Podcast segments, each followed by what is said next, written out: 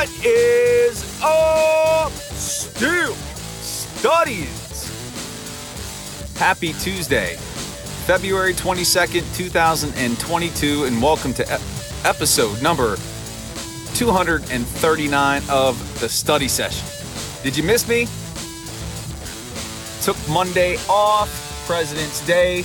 Did have a new Steel City Insider podcast with Matt Cecil over on the Steel City Insider website. Jim taking a week off. Go check that out if you haven't done so. It's linked in the show notes, but we are back.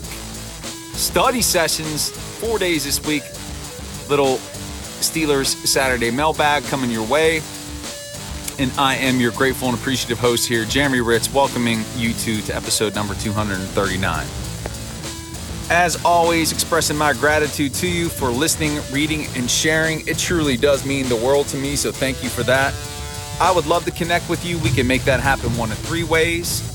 You can comment directly on the articles, you can drop me email at thesteelstudy at gmail.com. And also give me a follow on Twitter at SteelStudy. Would love to connect with you, get your question, comment, feedback on the show. And as I mentioned, I do a podcast with Jim Wexell over on his site, the Steel City Insider. It is called the Steel City Insider Podcast. We record weekly. We're still working out what this off-season schedule looks like. There's going to be different writers from Jim's site that'll be on the show with me. So check it out. The most recent episode has Matt Cecil on, and we talk the offensive free agents of the Steelers and their moves that possibly could happen. so check that out. It was cool talking with Matt. And so here today on a Tuesday, Kevin Colbert speaks and we listen. So Kevin Colbert spoke to the media on Monday and truly when he does speak we do listen because a lot of quality information comes out of that that can give us somewhat of a blueprint for how the offseason is going to play out. And we're going to talk about some of those items here. He did talk about Stephon Tuitt, saying that conversations have occurred between the organization and said player, and that the team is open to his return, that they're going to support him, how he was dealing with a knee injury, in addition to the trauma as a result of the tragedy involving his brother. But again, it, to hear that those conversations have occurred, that the door is open, that's encouraging and that's promising. And his presence and his return can be an immediate boost and upgrade for this Pittsburgh Steelers defensive line. And I, that's one of the moves that I'm watching just to hear an update on that because it does change how they approach free agency in the draft in terms of defensive linemen. In regards to the NFL draft, Colbert talked about those positions where there is depth and where there's not depth, which was interesting. And for the Steelers, there are some positions where they have needs where there is depth for them to s- select from, which is positive but there are also areas that aren't great in terms of depth that will maybe hinder them a bit. One of the areas where there is depth, according to Colbert, is wide receiver, offensive tackle, cornerback, and outside linebacker. Well, you could argue that they have a need at receiver, tackle, cornerback, not so much outside linebacker. You're pretty satisfied with your two starters. Although you could see them maybe seek some depth in the later rounds if it is such a deep class. But the weakest positions, according to Colbert, guard, center, defensive tackle. That was interesting.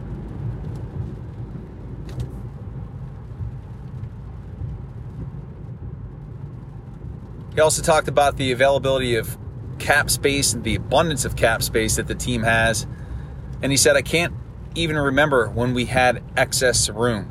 We're anticipating having more room going into this process. So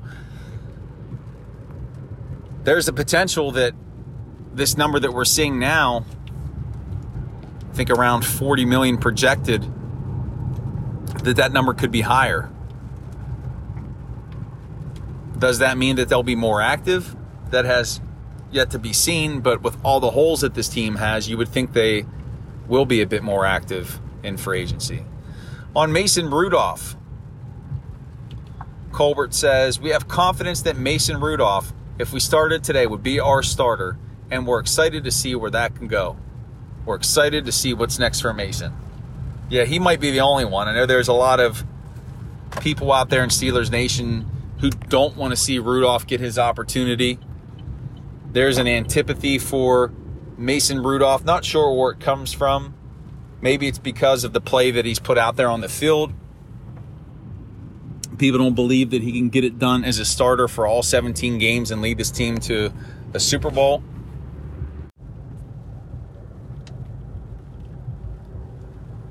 On pursuing quarterbacks in the draft and free agency, Colbert said, We know we're going to add to the position. I can't tell you how at this point.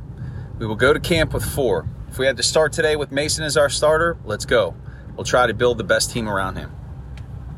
I know a lot of people are reading Colbert's comments that they're all in on Rudolph, that he's going to get the opportunity. But let me read this again. We know we're going to add to the position. I can't tell you how at this point.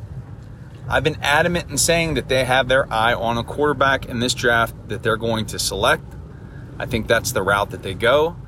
And yeah, is Mason Rudolph going to be the starter? Yes, for the entire season. Will remain to be seen. I think they're also going to add to the position in terms of a mid tier free agent, journeyman guy. But it's far from settled at the quarterback spot. Rudolph will get his opportunity, but he's going to have to maintain it every week based on his play. They'll have a young kid in the wings from the draft that by midseason, if there's not satisfactory progress or if they don't feel he's going to elevate his game to take the Steelers to the playoffs, then it will be the rookie's shot. But again, for me, I feel more convinced than ever that this team is going to select a quarterback in the draft. On Devin Bush, Devin Bush, I think, will be a better player in 2022. I know he can play better because he has played better. And he's he's accurate there. His rookie year, Devin Bush's rookie year, he played well. I remember thinking after his rookie campaign that wow, this guy has what it takes to be a solid linebacker. And that doesn't mean that I'm not concerned after what we saw in his third year because it wasn't great and I'm not trying to use that excuse of injury.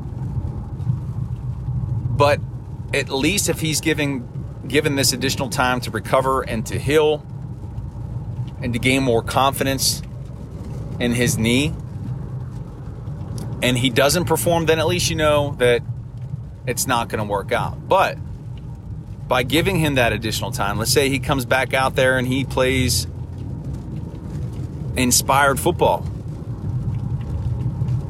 then what's the harm?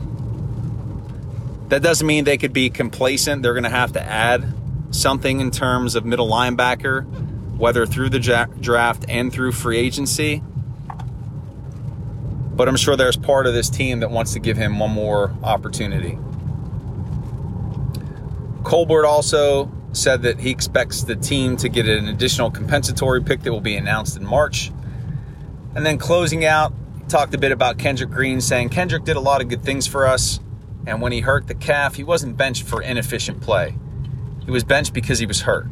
We know that Kendrick can play guard. We know he can play center. Is he our best option? We'll see where we go in the next two months. So he wasn't condemning of Green. He wasn't exactly committing to Green, but he says there's something there. Left the door open in terms of exploring for better talent.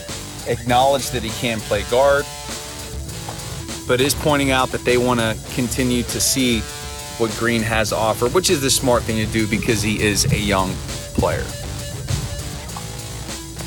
So again, Green shared a lot of information. Green. Colbert shared a lot of information there that gives us a better idea of how this team is going to approach the offseason. The combine will be starting next week. How awesome is that? Fantastic. I believe that's Thursday of next week. So things are going to start picking up here. And study. Studying, studying, studying, studying. That is it. That is the end. That is the conclusion of episode number 239. We're hitting number 240 tomorrow. And oh yeah, it's 2222. 2222. 22. Hoping you're having a good February 22nd. And oh yeah, we didn't even talk. They hired Brian Flores as a senior defensive assistant linebackers coach. We'll get into more of that tomorrow. But in the meantime, in between time, have a great day. Rock this Tuesday. Have a phenomenal week. Love you guys. Check out the shows the rest of the way out. And remember, not everybody is a Pittsburgh Steelers fan, but you most certainly are. Make it a great day, everyone. Peace.